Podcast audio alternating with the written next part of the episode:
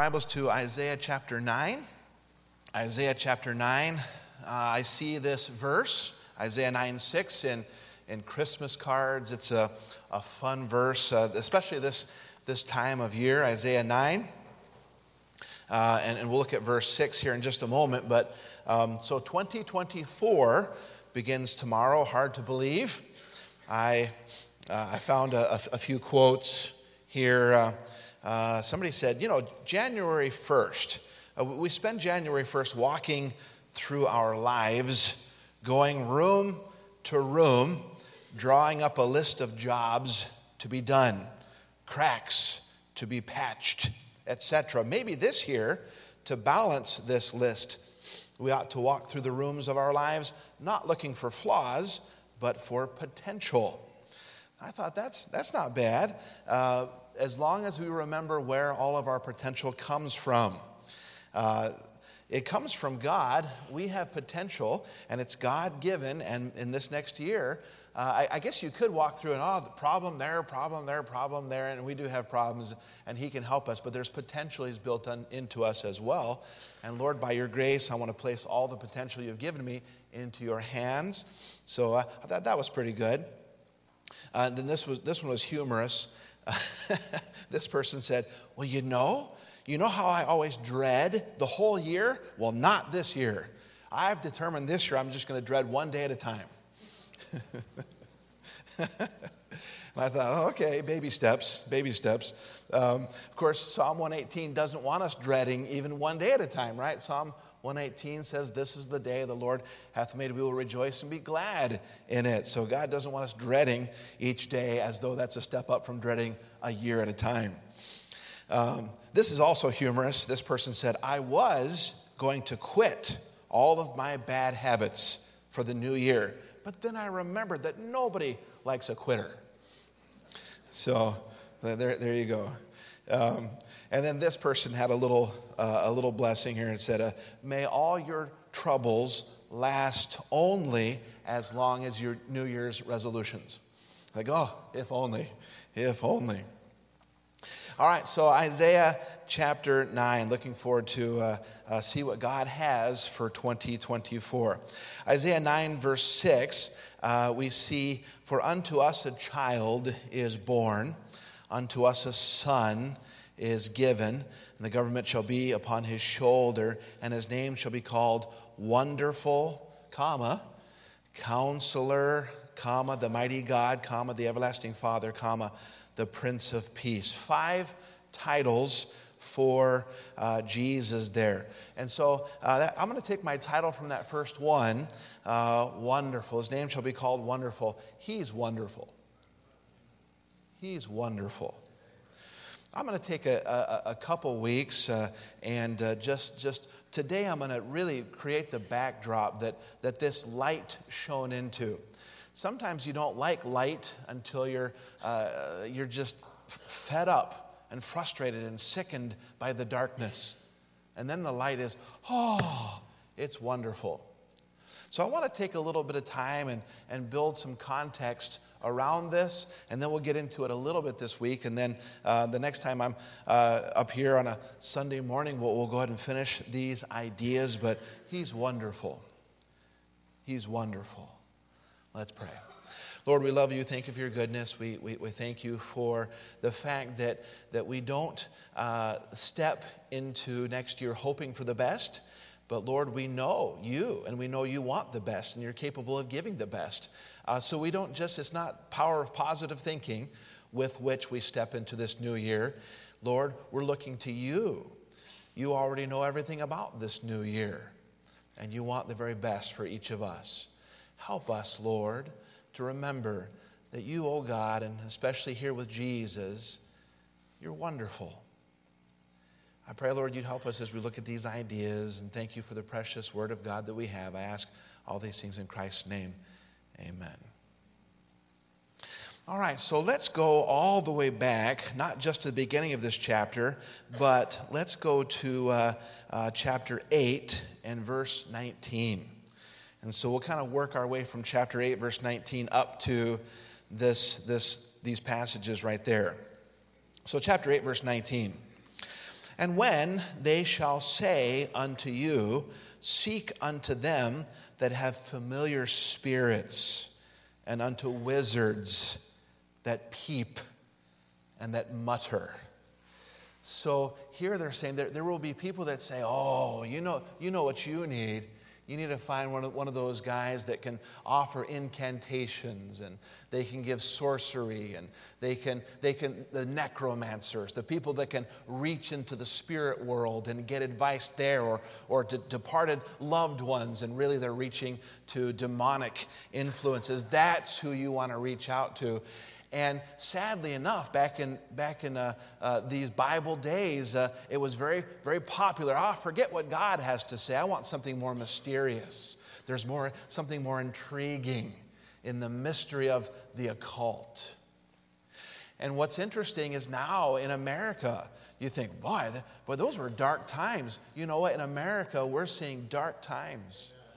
Uh, uh, you, uh, you, you, drive and you say, oh, uh, another place that will read tarot cards and palm readings, and you can reach out to uh, some sort of person that can reach into the spirit world. And, and even uh, you, get, you get close to October and you see all the Halloween movies that start to pop up. And you, I, am scared, you know, I, I just happened to see a preview. I'm like, ah, that's horrifying. What is that? Well, that's, that's the fascination that America and this world has with dark things. And we think if we can put, turn it into a movie show, if we can, if we can have, as a, I, I, I, I'm not afraid. Well, you should be. You should be. Dark things, we think that because we can laugh at them, that we're, we're just that mighty. No, there's no mightiness about laughing at dark things and being intrigued by the mystery of dark things. There's no mightiness there, it's utter foolishness. There will be those that say, Seek unto familiar spirits and unto wizards that peep and mutter. Should not a people seek unto their God? We have a country that's not interested in God, but they're interested in dark things. This country is interested in dark things and running from the things of God. And that's why there's a dark there's a darkness in this land of ours and around this world because we're not interested in what God has to say. We're intrigued with things we have no business giving attention to. And for the living to the dead, to the law and to the testimony. If they speak not according to this word, it is because there is no light in them. Verse 21 And they shall pass through it, hardly bestead and hungry. Oh, they find hard times. With, with this darkness, they find difficult times. They find despair. They find uh, uh, depression and, and, and, dark things in their heart. Like uh, Dr. Vogel was talking about with Pastor Olson. They're hardly bestead and they're hungry. It shall come to pass when they shall be hungry, they shall fret themselves and curse their king and their God. Where are you when I need you? What? You live a life that has no interest in me. You act like I'm a plague and you turn to this world for all of your intrigue and all of your entertainment and you look to them for all your meaning and then you have the nerve to look up to heaven and say, Where are you when I need you? I've always been there.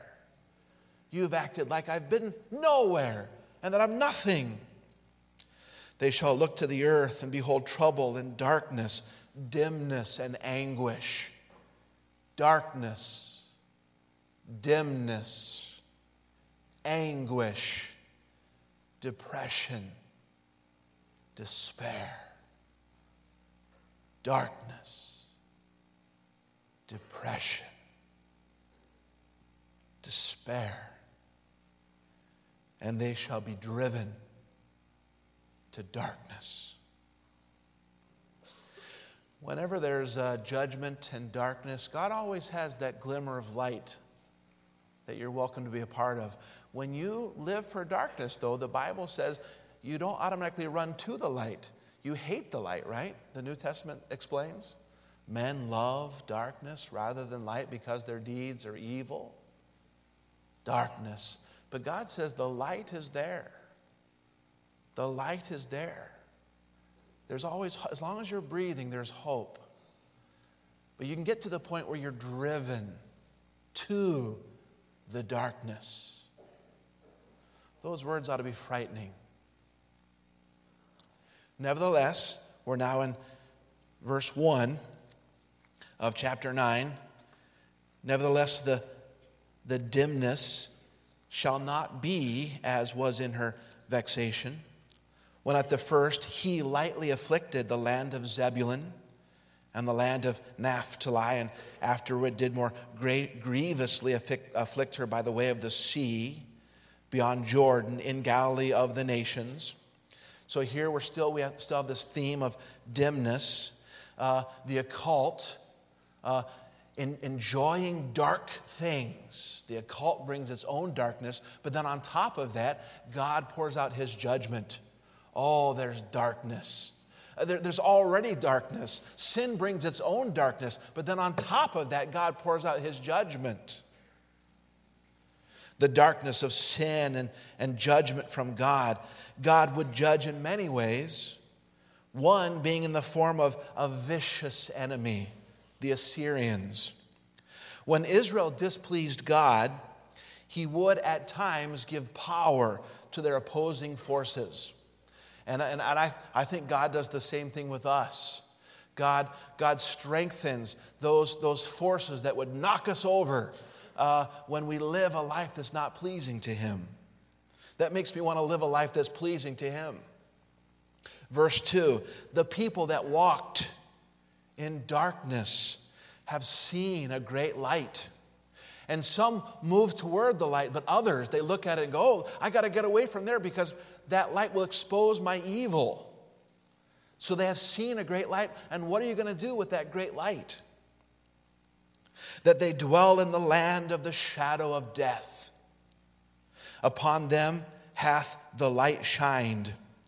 Oh, enemies would be coming the Assyrians, and then eventually the Babylonians, and eventually the Persians, and, and, and then eventually the Greeks, and, and even the Romans in Jesus' day would come, and they would come down through the north. These enemies would bring times of great darkness, but those who walked in darkness would one day see great light in the person of the Lord Jesus, the light of the world.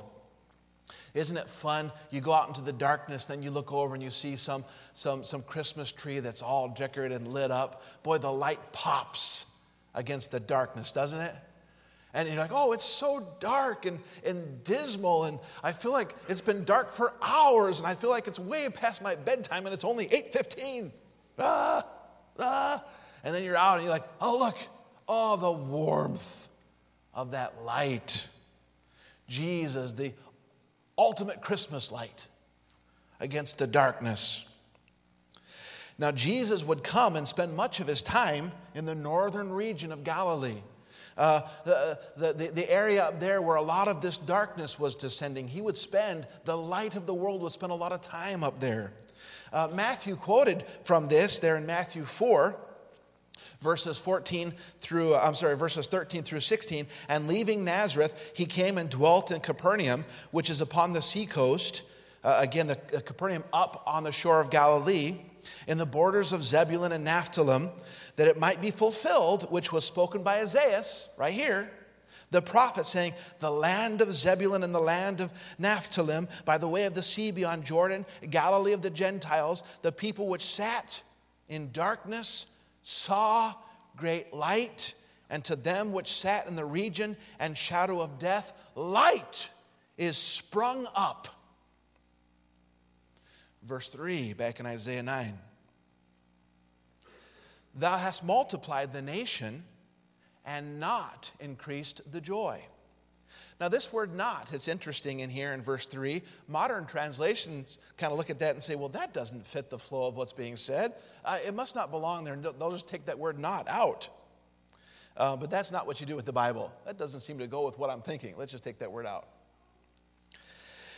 I'll talk about here in just a minute, but um, the joy, uh, it says, uh, they joy before thee according to the joy in harvest and as men rejoice when they divide the spoil. Verse 4 For thou hast broken the yoke of his burden. That brings some joy, doesn't it? When, when the yoke of the enemy's burden is broken, oh, that brings some joy. and the staff of his shoulder and the rod of his oppressor, as in the days of Midian. So, in the times of the judges, there was a time where the, the, the, the, Midian was a great power that took over Israel. And there's a fun story where God used Gideon uh, to, to overcome the enemy there. They tricked him. They went by nighttime with, with lanterns and trumpets and broke the, broke, the, broke the pottery that was over the lights and blew the trumpets. And in the, in the nighttime, the enemy thought they were surrounded by, by hordes of, of soldiers. And they, in, their, in their panic, they killed each other and the great enemy was defeated. Oh, there, there was joy there. But what's, what he's saying here is listen, there was joy and deliverance, but you haven't seen anything yet. There is real joy coming in the person and, this child that will be born, this, this child that's born, this son that's given. You haven't seen anything yet. There, you think there, there's joy and deliverance, what you've seen in the Old Testament? Oh boy you haven't seen anything yet. And I, that's why I think God put this not up there. Um, you increase the nation, but not the joy. I think he's saying you haven't seen anything yet. Real joy was coming. Luke 2:10, and the angel said unto them, Fear not, for behold, I bring you good tidings of great joy. Great joy. Oh, there's some things down here that excite us from time to time. but there's nothing like the joy that Jesus brings. Verse 5 For every battle of the warrior is with confused noise and garments rolled in blood, but this shall be with burning and fuel of fire. War always brings with it fog and fear, blood and burning. But there is coming a day when a special child will be born who will be conqueror of all, and he will set right those darknesses and would bring a glorious light. For, verse 6, we've come to our verse. For, here we go. You like deliverance? You haven't seen anything yet. For, you like joy? You haven't seen anything yet. For, unto us a child is born. And remember, from our viewpoint, when we see a little one that's born, we're like, oh, look, a new person. Now, with Jesus, he wasn't a new person. From our point of view, a child was born, a new person. and he wasn't a new person. He had always been, but from our point of view, down here, uh, Matthew gives us this point of view. Luke gives us this point of view. A child is born. Oh, look, a child is born. Unto us a child is born. But more than that, unto us a son is given. Here was a person that didn't start when he was born, he was a son who had already been and was given from heaven's point of view. He was a son who already was and was given to us from heaven's point of view. Matthew and Luke give us that child is born point of view. John gives us a son who is given point of view. God gave his son who already existed, not a new person, but a person who always had been. And the government shall be upon his, his shoulder. The word government is only found twice in the Bible here and in the next verse, verse 7. And his name shall be called, and we have these five titles Wonderful, Counselor, the mighty God, the everlasting Father, the, the Prince of Peace. And we'll look at these titles. Um, but for now, let's keep going through verse 7. We'll come back to these titles of the increase of his government and peace there shall be no end. Think about that. The increase of the greatness of his government, there shall be no end. Eh, it will, you know, like, like a, a, a, country might grow in greatness and grow in greatness. And, and, and really, as we look through human history, a, a, a nation will grow to a zenith a, nation will grow to a high water mark. And you can look, so, so what was the zenith of the Roman Empire? What was his, what was his high water mark before it began to decline? What, what was the zenith of the Babylonian Empire before it began to decline? What was the zenith of, you name the nation? And all of them began to decline. But not this one. Not this one. It says of the increase of his government and peace there shall be no end. There will never be a, a zenith and then from there a decline. There will be no decline. And I'm glad I'm a part of his kingdom already. When I got saved and I said, Oh, Jesus, would you forgive me of my sin? And would you do me the, the honor that I don't deserve to be part of your family and to be a part of your kingdom? Would you let me call you my king? Would you let me do that? Of the increase of his government and peace, there shall be no end. Now, what we think of as, as peace, uh, America, right? We, we're strong enough to keep some peace. But that's only going to last so long. And even what we call peace is nothing compared to the peace that He will bring. And the strength that we have to keep some semblance of peace in our borders and around this world to some degree, that will come to an end. But the peace that this government will bring, there shall be no end upon the throne of David and upon his kingdom to order it and to establish it with judgment and with judgment from henceforth, even forever. Oh, I like that word. Forever. The zeal of the Lord of hosts will perform this. Jesus will rule perfectly with personal vigor, zeal, and enthusiasm his government will outshine all human governments as the sun outshines the moon. So, again, let's begin looking at these titles. He's wonderful. He's wonderful. I want to look at each of those five names. Uh, first one, he's wonderful. There is no prize that he does not surpass. There is no prize that he does not surpass. Nothing anywhere excels the wonder of who he is. Next, we'll look at he's counselor. There is no problem that he cannot solve.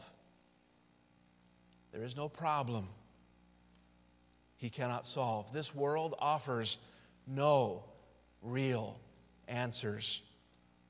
Don't stop when you see, oh, they, they can read my cards. Oh, look, my horoscope. Let me, let me pull that out and see what, what, what the future holds for me. This world has no answers. And yet, his counsel has never had a problem with it. It's absolute perfection. Thirdly, he's the mighty God. There is no power he cannot subdue. We are so weak down here.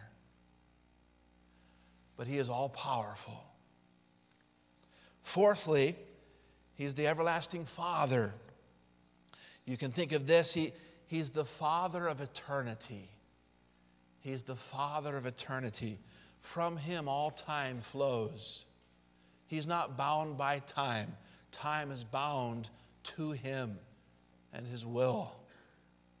He's the everlasting Father. There is no period that He does not span. We can't even fathom what that means, being temporal creatures. And lastly, He's the Prince of Peace. There is no person He cannot save. Boy, we think of the greatness of our sin, but you don't know how great my sin is. Yes, our sin is great but we cannot fathom how great his sacrifice was. Even greater than the greatness of our sin was the greatness of his sacrifice. The very Prince of Peace has come and died in our place. Yes, my sin is great, but his sacrifice is greater.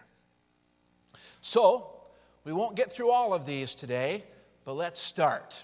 So, number one, I gave you my points in case the Lord returns between now and the next time. So at least you have those, and you can chew on those and start to fill them in and see how similar you were to the rest of my lesson. He's wonderful.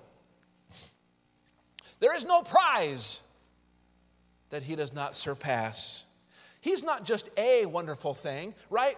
We, there's some beauty. I, I've gotten to travel, and see some wonderful things. Like out west, I remember as a kid uh, coming across some vista. It, it might I don't remember. I was young. I was with my with my parents, and, I, and I, I, it might have been part of the Grand Canyon or whatever. We hiked out to this area, and I was just in awe of the, the grandeur of what I was seeing. And I even felt a little sick inside, thinking, I can't stay here.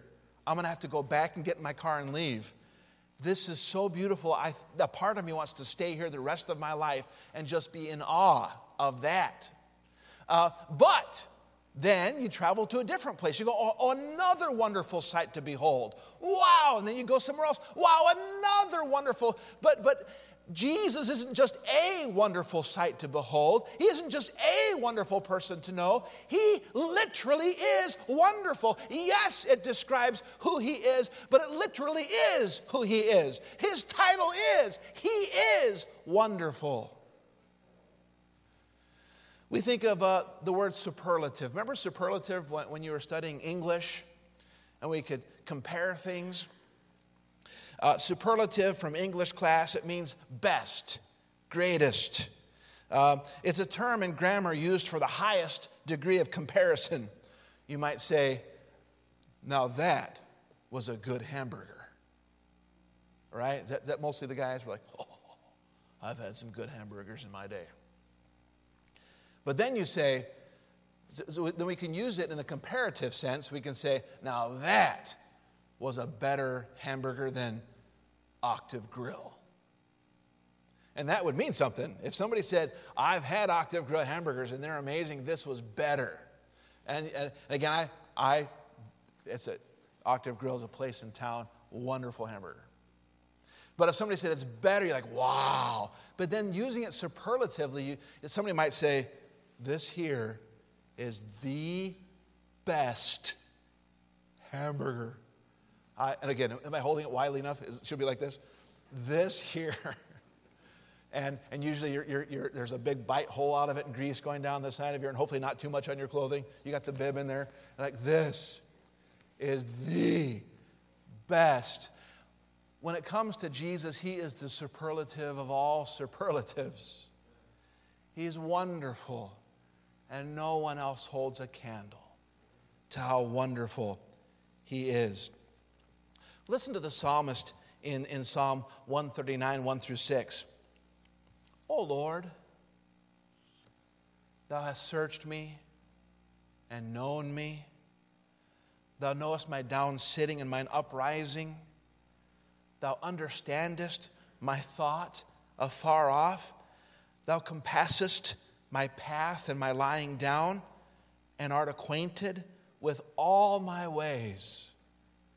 For there is not a word in my tongue, but lo, O Lord, thou knowest it altogether.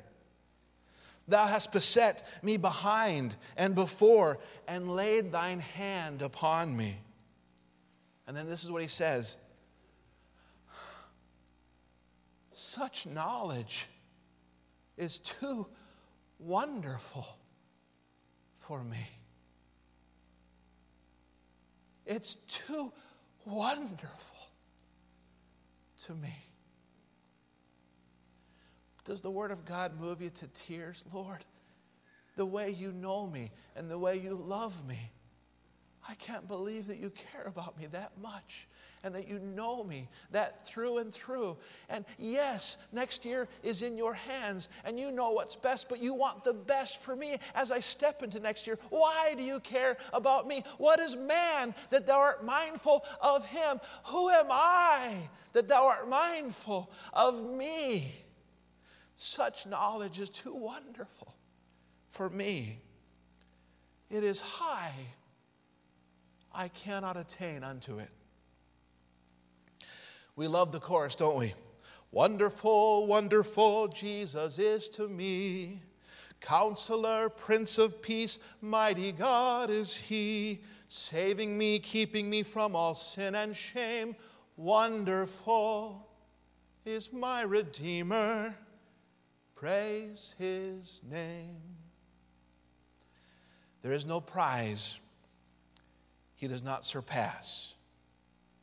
Boy, if you ever find yourself treasuring something or someone more than Him, your value system is off. It's out of whack. And you will start making wrong and awful choices in your life. The best thing for you is to realize who truly is wonderful, what truly is wonderful. The written word and the living word of God. Wonderful describes him. But it's literally his title. His name shall be called Wonderful. There is no prize he does not surpass. Secondly, counselor. Counselor. There's no problem that he cannot solve. This world offer, offers no real solutions, but his counsel is always absolute perfection. The world loves to pretend like they have real answers, almost like children playing house. Uh, I'll, be the, I'll be the dad, you be the mom, and you be the dog, and you be the little, little boy, and we'll pretend like we know what's going on. And that's this world around us. They're pretending they have some answers, and there's only one place to find the real answers in life, and that's by going to the one who is called Counselor. He's wonderful. He is Counselor. There is no problem he cannot solve. How many thousands of psychologists are there just in the US? People go to them and lay back and pour out their anger, their frustration, their bitterness, their blame, their hatred, their fear, their envy, and even their guilt. Boy, we have so many professional counselors in this country, don't we? Are things getting better in this country?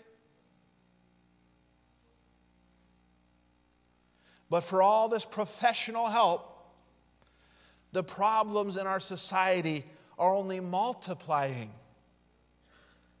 and growing more and more horrendous all the time. There's gender confusion now. You can just take gender off and just say it's confusion. Everything, confusion about everything. When the divine counselor is a part of your life, light shines. And you, you can begin to see what is right and what is wrong. But when that light is not shining, you have confusion about everything. With Jesus, he has never failed to help the one who appealed to him for help. He is counselor. There is no problem he cannot solve. Boy, how much do we treasure him today? If you could take all the, the stocks and all the bonds and, and, all the gold and all the silver and all the diamonds and all the currency and pile it from here to the ceiling and put a Bible over there, which one would we choose? Which one would we choose? Our lives are zeroed in on that. But we know that that is the real treasure. Are we living that way or not? Somebody asked a doctor once about the difficulty of managing the, the problems of his patients. So you're, you're a doctor, yes. Now your, your, your patients have these problems. And is it difficult to manage their problems? And he says, Not really. uh, more times than not, we know what the issue is and we know what should be done about it. It's not the managing the problem that's the issue. It's managing the patient, getting them to follow my instructions. We know what they should do, and they just don't want to do it. So, no, it's not usually an issue of managing the problem, it's more of an issue of managing the patient. Because we often can tell them what they need to do. But a lot of times they're just not interested. He is wonderful. He is counselor. But are you listening as he counsels? He always knows what the problem is, and he always knows how to fix it. And it's up to us to just do what he says with obedient faith. Colossians 2 2 through 3 says that their hearts might be comforted, being knit together in love, and unto all riches of the full assurance of understanding, to the acknowledgement of the mystery of God and of the Father and of Christ, in whom, Christ, in whom are hid all the treasures of wisdom and knowledge. His name shall be called Wonderful, Counselor. There is no problem he cannot solve. We'll stop there for today. Next time, we'll look at the mighty God. No power he cannot subdue. And then we'll see the everlasting Father. No period he does not span. And then we'll conclude with the Prince of Peace. No person he cannot save. Let's go ahead and close our eyes.